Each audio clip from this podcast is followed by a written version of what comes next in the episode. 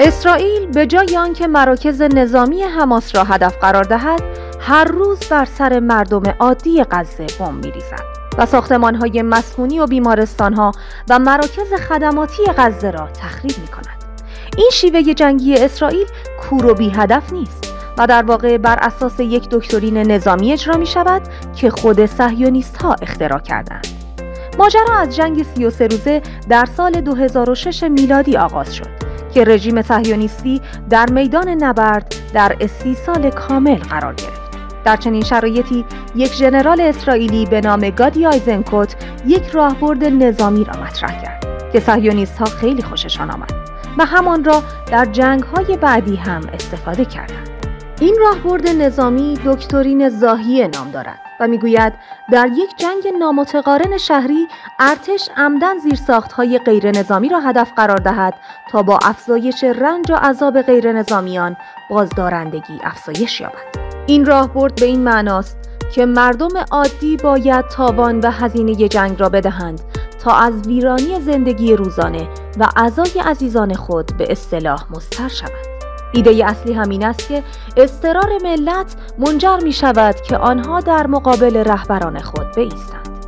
این دکترین نامش را از محله زاهیه یک محله مسکونی در جنوب بیروت گرفته که طی جنگ 33 روزه در آن های بزرگی وجود داشت و ارتش رژیم اسرائیلی آنها را با خاک یکسان کرد. در جنگ 33 روزه این فرض وجود داشت که محل زندگی سید حسن نصرالله در زاهی است و بر همین اساس نیروی هوایی رژیم صهیونیستی بخشهایی از زاهیه را به صورت کور بمباران کرد. حالا هم ارتش صهیونیستی در حال اجرای دکترین زاهیه در غزه است.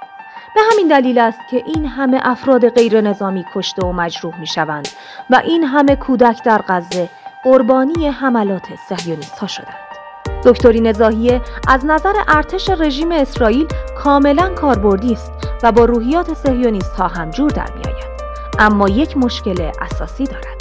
این دکترین از نظر کارشناسان نظامی و البته طبق قوانین بین المللی به دلیل هدف قرار دادن عمدی غیر نظامیان جنایت جنگی محسوب می شود و در مراجع قضایی بین المللی قابل پیگیری است.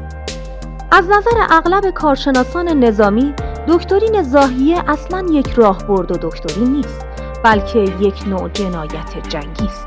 ریچارد فالک استاد حقوق بین الملل و گزارشگر ویژه سازمان ملل در فلسطین درباره این دکترین گفته است وقتی با زیرساخت غیر نظامی فلسطین یا لبنان به عنوان هدف نظامی مشروع برخورد می شود قانونهای ابتدایی جنگ و اخلاق آشکارا پایمال می شود به رسمیت شناختن دکترینی از خشونت باید به نام مناسبتش نامیده شود که همان تروریسم دولتی است.